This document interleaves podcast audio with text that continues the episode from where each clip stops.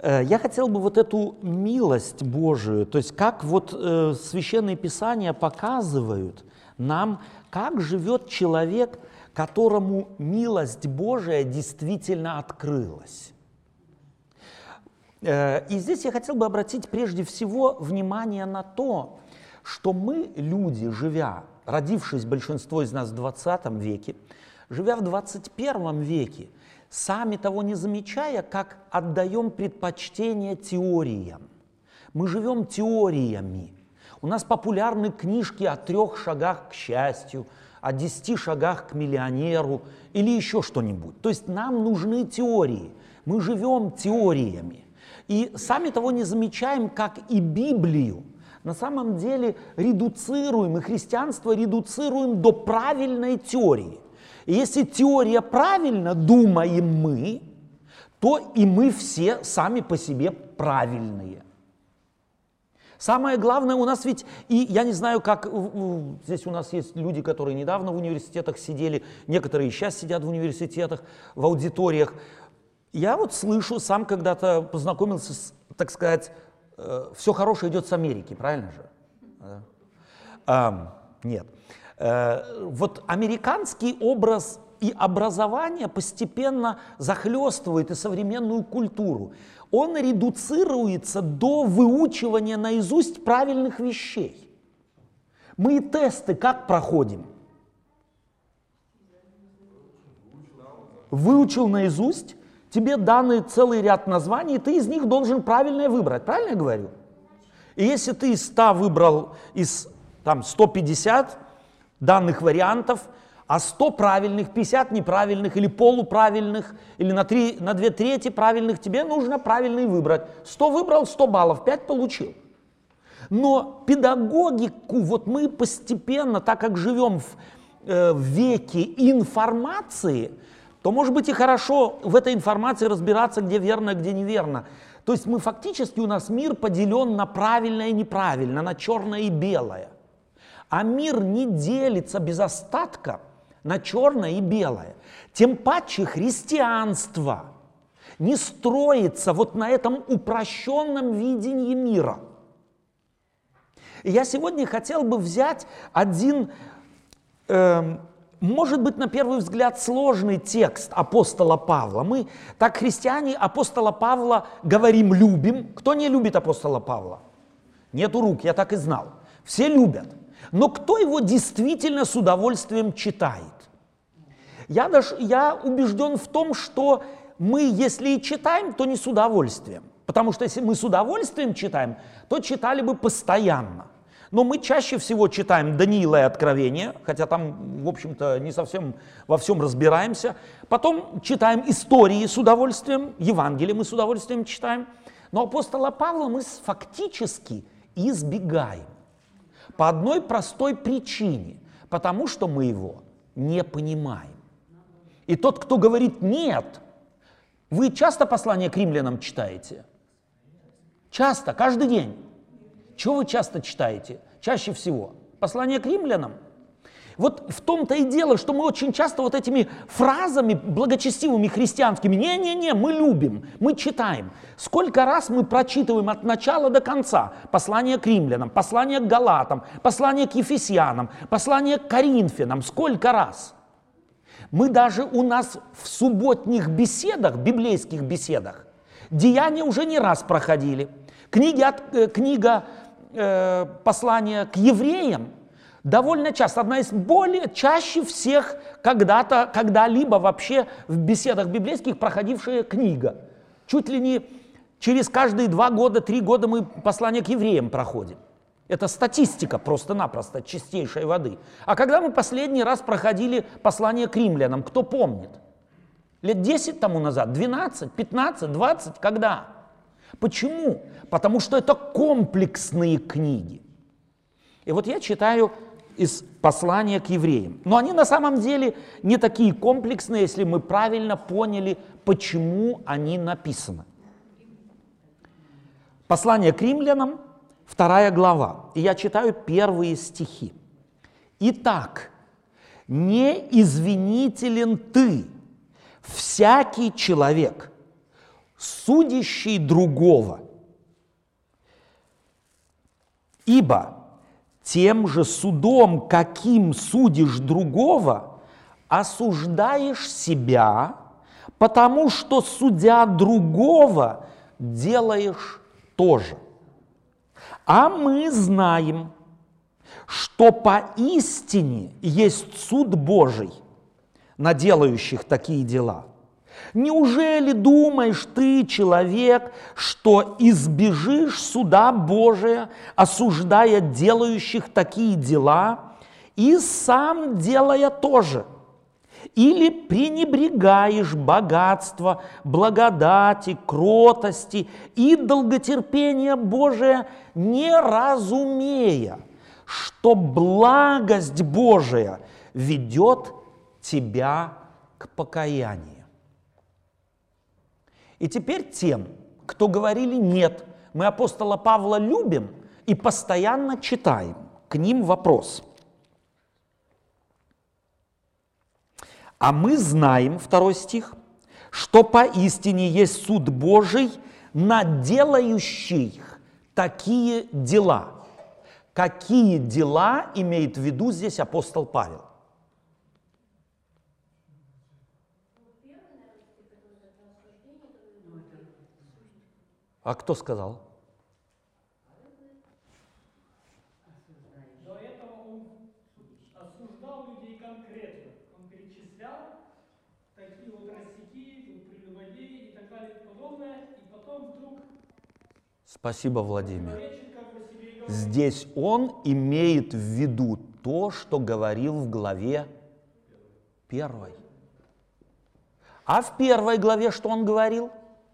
И вот посмотрите, что он говорит в первой главе.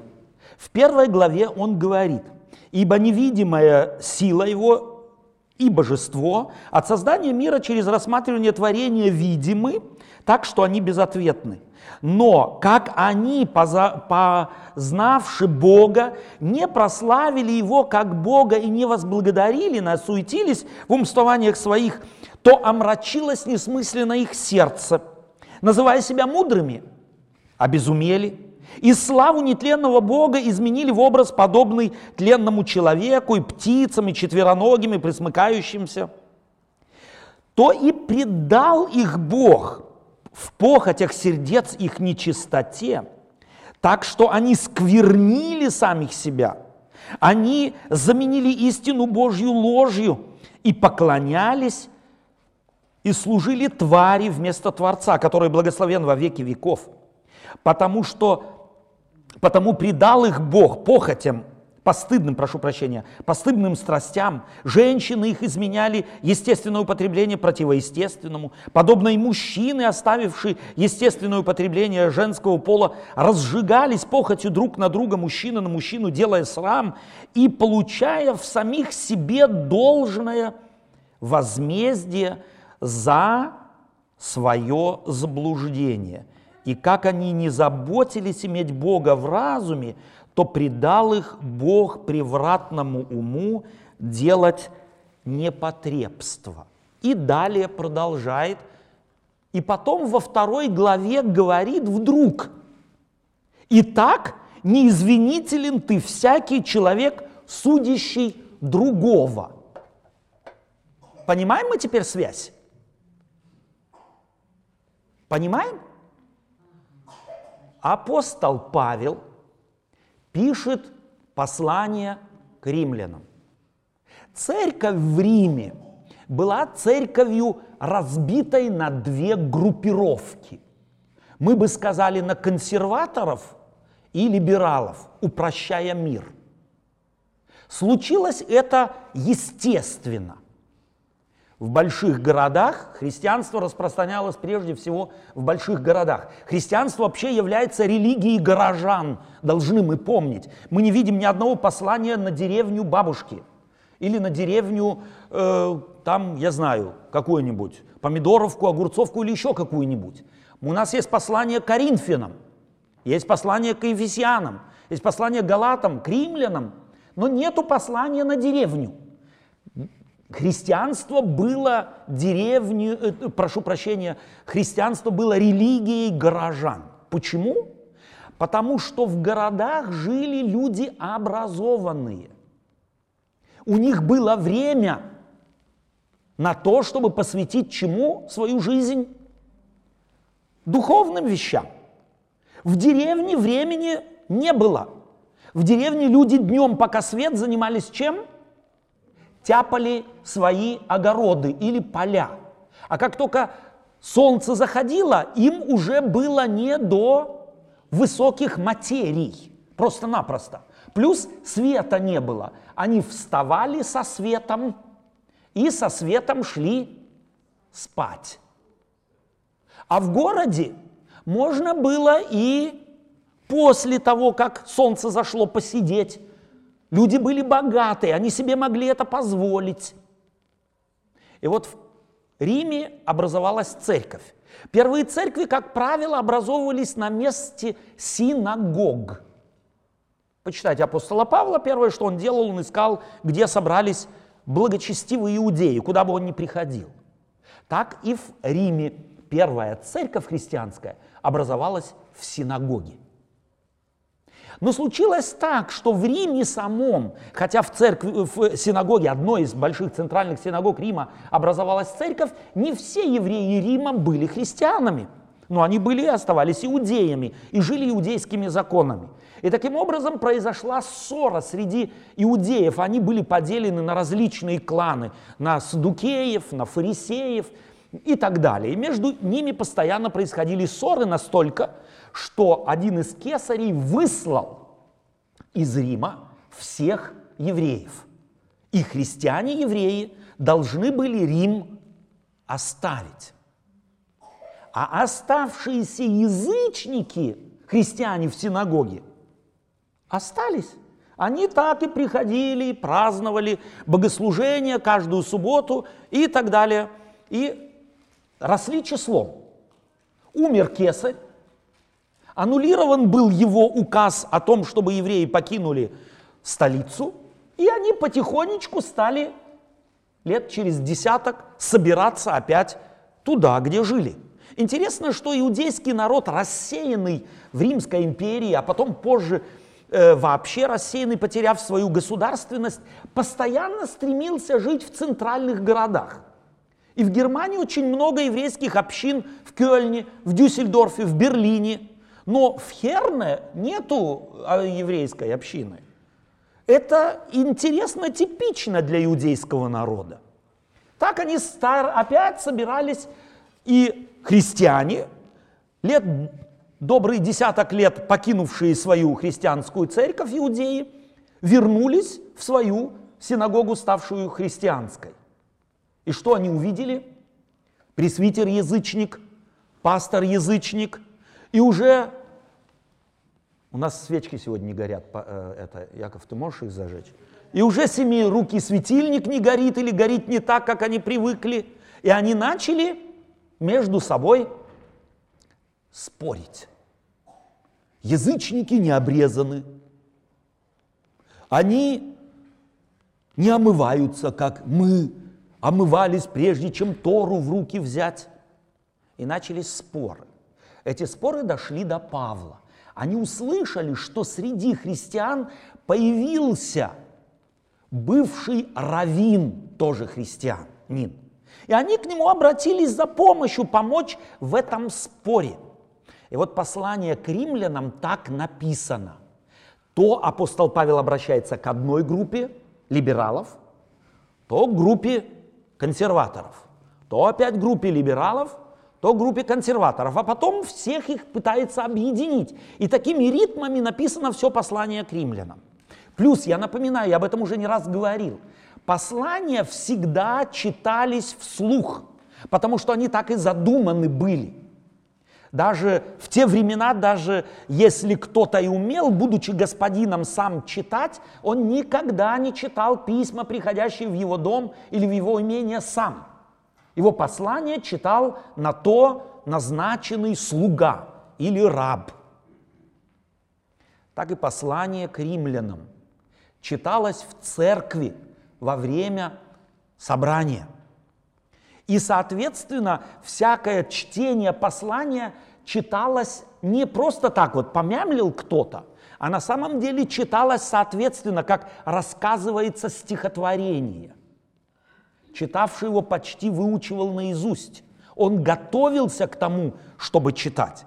И потому читал, как я, если я не ошибаюсь, э, в книге «Горе», э, в э, пьесе «Горе от ума», там один из действующих просит читать ему письмо и говорит ему, читай не так, как Панамарь, а с толком, с чувством, с расстановкой. Вот так читали послания, с толком, с чувством, с расстановкой. То есть сам читающий, когда читал, он чувствовал, кому направлена весть, и он тогда обращался то к одному блоку, то к другому блоку, то ко всем вместе. И вот обратите внимание, что вторая глава начинается с обобщающего. Итак, не извинителен ты, и не сказано иудей, или не сказано не извинителен ты язычник, а сказано не извинителен ты всякий человек, всякий Адам. То есть апостол Павел обращается ко всякому. То есть все они слышали, что только что прочитал читавший. Ужасные грехи, которые апостол Павел перечислил, делаемые кем? Римской церковью. Ну мы же читаем послание к римлянам, любим его. Нет, делаемые за границей церкви. Он говорит об язычниках, он говорит об атеистах, он говорит о тех, которые, называя себя мудрыми, обезумели и славу нетленного Бога изменили в образ подобный птицам, четвероногим и так далее. Это какие люди?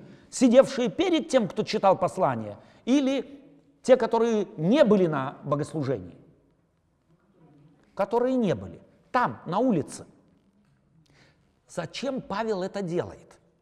Павел перечисляет здесь вот эти негативные вещи, чтобы показать рассорившимся двум группам в церкви людям, верующим, христианам, какое огромное преимущество есть быть христианином. Какое огромное преимущество у человека есть, если он познал волю Божию, знает живого Бога. И чтобы этот контраст дать почувствовать, он рисует им отпавших, не знающих Бога язычников. И пере, перечисляет здесь целый ряд самых извращенных греховных, самого извращенного греховного образа жизни. Какое бы естественное было чувство у человека, услышавшего вот такое. Вот там они все. Плохие, ужасные, рогатые, с копытами, с хвостами. Какое чувство? Какие мы хорошие. И правильно Павел сказал, и нам надо на них нацелиться, и нам надо их сгнобить. Нам надо им показать, эту весть надо им нести. И вот чтобы это не произошло у верующих, это у нас очень часто происходит. Когда мы сидим и читаем в книге Откровения 666, о печати зверя и так далее и тому подобное начало, и на руку мы говорим, мы нет. И начинаем искать, а где же они? И находим их, обязательно находим. И потом у нас уже просто границ нет. Мы начинаем перечислять всех их, э, все их грехи. Может быть и неплохо. Но вот Павел ставит точку. Он здесь ни в коем случае не хочет, чтобы церковь в Риме начала бы этих людей судить. Грехи он называет, но не судит. Он говорит, итак, неизвинителен ты всякий человек, судящий другого. Не суди людей, не суди другого, не ставь себя на место Бога, ибо каким судом судишь другого, осуждаешь себя, Потому что, судя другого, делаешь что? Тоже. Что он имеет в виду? Делаешь тоже. Что? Что делаешь? тоже, что имеет в виду? Вот то же самое, что делают те. И апостол Павел осуждение другого ставит рядом с музыложниками, с каталожниками и всеми самыми ужасными грехами, которые он только что перечислил. Нам это понятно? Вот оно христианство. Христианство не говорит, если ты 10 заповедей сам себя нигде не можешь поймать, то все хорошо. Христианство говорит, нет, не, закончил, не заканчивается на этом христианство. Этика и мораль христианина еще идет дальше и глубже, намного дальше и намного глубже. Она начинается только там, где ты, чувствуя, что тебя Господь благодатью начинает спасать, ни в коем случае не позволяешь себе диктовать гордости и смотреть на других сверху вниз и начинать подсчитывать, сколько и кому и как гореть, и когда, и почем. Итак, не извинителен, нет прощения, другими словами. Ты, всякий, кто бы ты ни был, женщина или мужчина, образованный или необразованный, старый или молодой, бабушка ты или дедушка – сын ты или дочь, родители или кто бы вы ни были, не извинителен ты, всякий человек, судящий другого, ибо судя другого, делаешь то же самое, о чем я только что писал вам выше. А потом он говорит, а мы знаем, о ком теперь он говорит?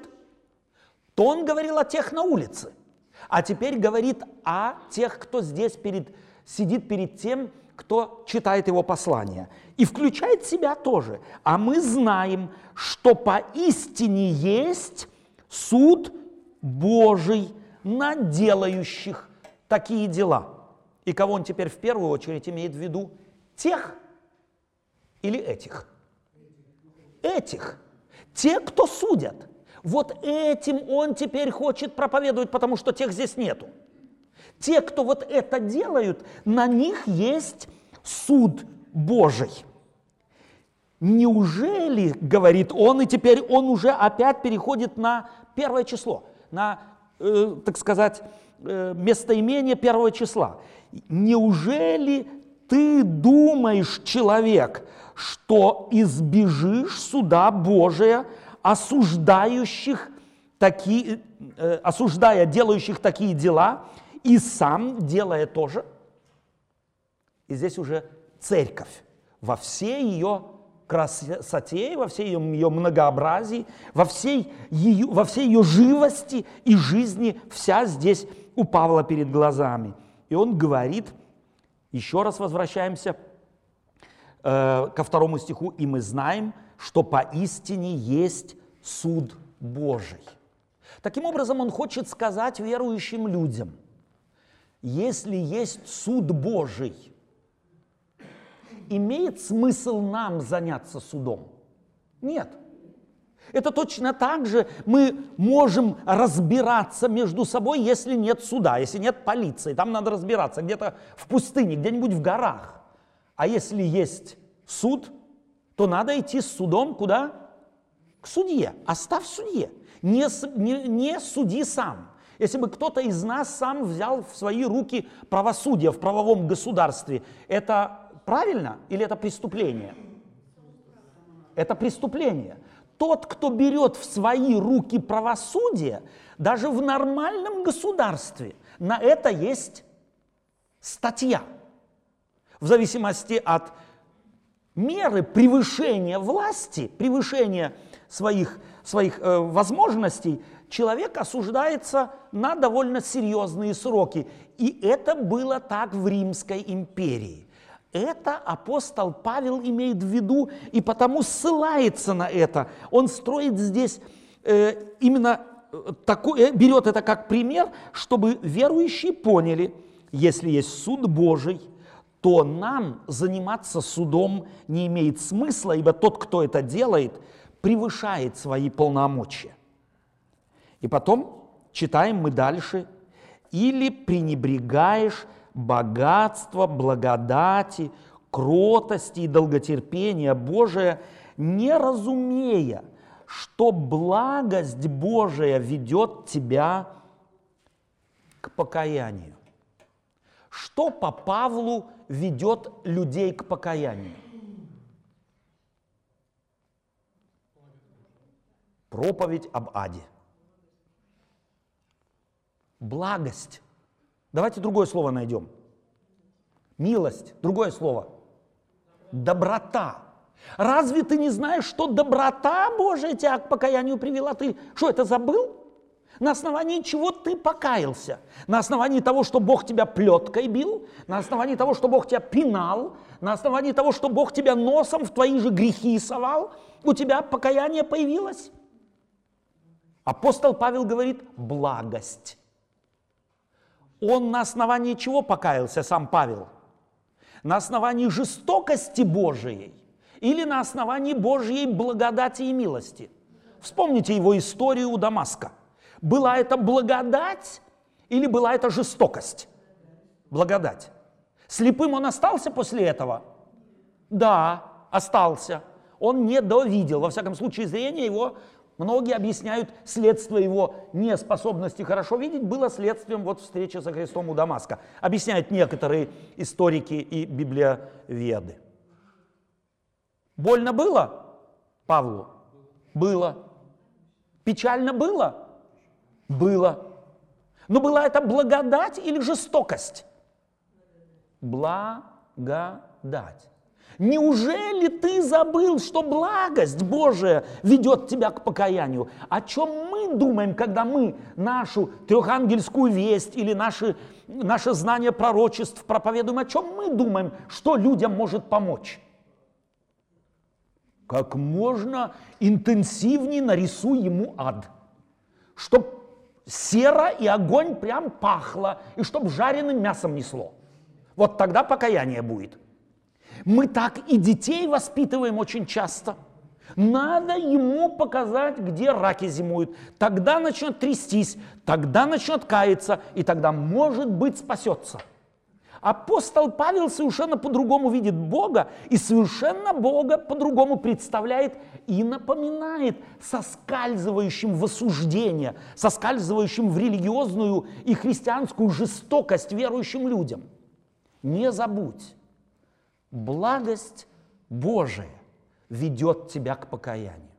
И если она тебя вела к покаянию, то их там точно так же. Не забудь, что если с ними ничего ужасного не происходит, то не цепляйся и не хватайся за голову и не говори, где же Бог? И он этого всего почему не видит, почему у них голова не дымится и почему они уже в тартарары не провалились. Знаете почему? Потому что Бог и к ним благ. Бог благ и к жестоким, и к злым и к изуродованным. Он благ. И ты не знаешь, кого из них он уже, может быть, и подвел к порогу своего царства. Потому что ты-то смотришь и видишь только внешние вещи. Ты-то смотришь и видишь только то, что глаз, глазками твоими видеть можешь. А сердце, переживаний внутренних, процессов душевных, кто из нас может их видеть? Никто. Но мы очень часто склонны, вот на самом деле склонны мы это делать. Христиане склонны. Давайте мы начнем, может быть, друг друга учить, друг другу напоминать, что этика и мораль Божия идет гораздо дальше поверхностного соблюдения десяти заповедей. Она идет гораздо глубже во внутренность человеческой природы, чтобы человек изнутри был добрым – Добрым не ради спасения, не кусаться, не чтоб мне зубы не повыбивали, а потому что я уже кусаться не умею. Вот этого хочет христианство. А осуждение другого – это своего рода духовное кусание. выхватил кость чью-нибудь и моем. И столько удовольствия получаем от этого. Мне хотелось бы, чтобы мы на самом деле в день, когда мы празднуем вечерю Господню, поняли бы глубину Евангелия, поняли бы то, что Иисус Христос принес в мир, чтобы доброта Христова, Его терпение пронизала бы нас, проникла бы в нас, стала бы частью нашей. И мы смотрели бы не на негативное в людях, не на негативное в мире, а на доброе в мире, на доброе в людях. Потому что именно это делает Бог. Он, когда смотрели в, то, в те времена, когда апостол Павел был обращен, как вы думаете, христиане, глядя на Савла, который одобрял побиение Стефана камнями, что думали о нем? Все доброе, какой он милый, какой хороший, какой скоро будет братом. И все молились о том и уже радовались еще заранее. Естественно, нет. Они видели в нем врага. И она не ученик. Когда ангел пришел к нему и говорит, иди сейчас, вот там он молится, он не хотел. Потому что что у него в голове было? То, что о нем слышал плохое, и то, что он видел. А изменение измененного уже сердца Исавла он себе представить при самом большом напряжении его великого христианского сердца был не в состоянии. Ангел должен был прийти и послать его к Савлу, а тот еще сопротивлялся. К сожалению, мы все такие. Все. И черту эту я провожу позади себя. Я тоже такой. Мы склонны к этому. Потому и говорю об этом, чтобы нам быть чувствительными людьми и отстраняться не только от грубых нарушений – лжи, воровства, это тоже нужно. Но это тот абсолютный мизер, это начало христианства, это первый его класс, а может быть даже еще детский сад. Следующие шаги возрождения и роста христианского – это умение любить тех, кого от природы я любить не могу и не осуждать. Потому что как только мы это делаем, мы становимся всем тем, кого мы осуждаем, равными. Христос умер за нас. Мы сегодня будем или вспоминаем об этом, празднуем это, это лучшее слово, чем вспоминать. Мы не только вспоминаем, мы празднуем, мы радуемся этому, мы приобщены к телу Христову. И будучи приобщенными к телу Христову, мы должны бы желать роста, интенсивного, духовного, прогрессивного роста способности любить и тех, кого любить от природы не способны.